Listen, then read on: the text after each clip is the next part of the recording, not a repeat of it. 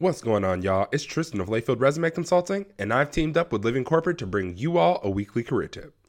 Today, we're going to discuss making the most of where you are. Are you eyeing that executive level role and don't understand why you aren't there already?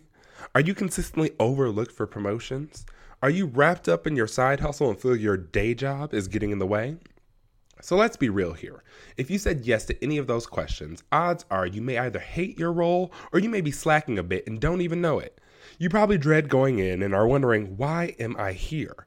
Believe me, I get it. I've been in that same exact spot.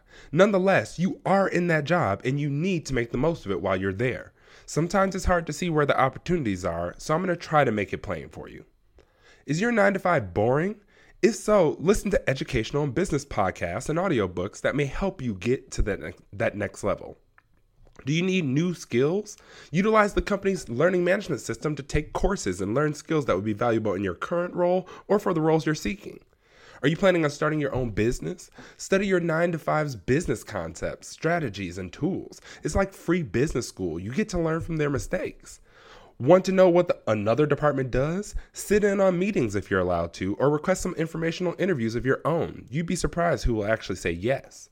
Do you need a certification or another degree to take your career to the next level, but you're strapped for cash?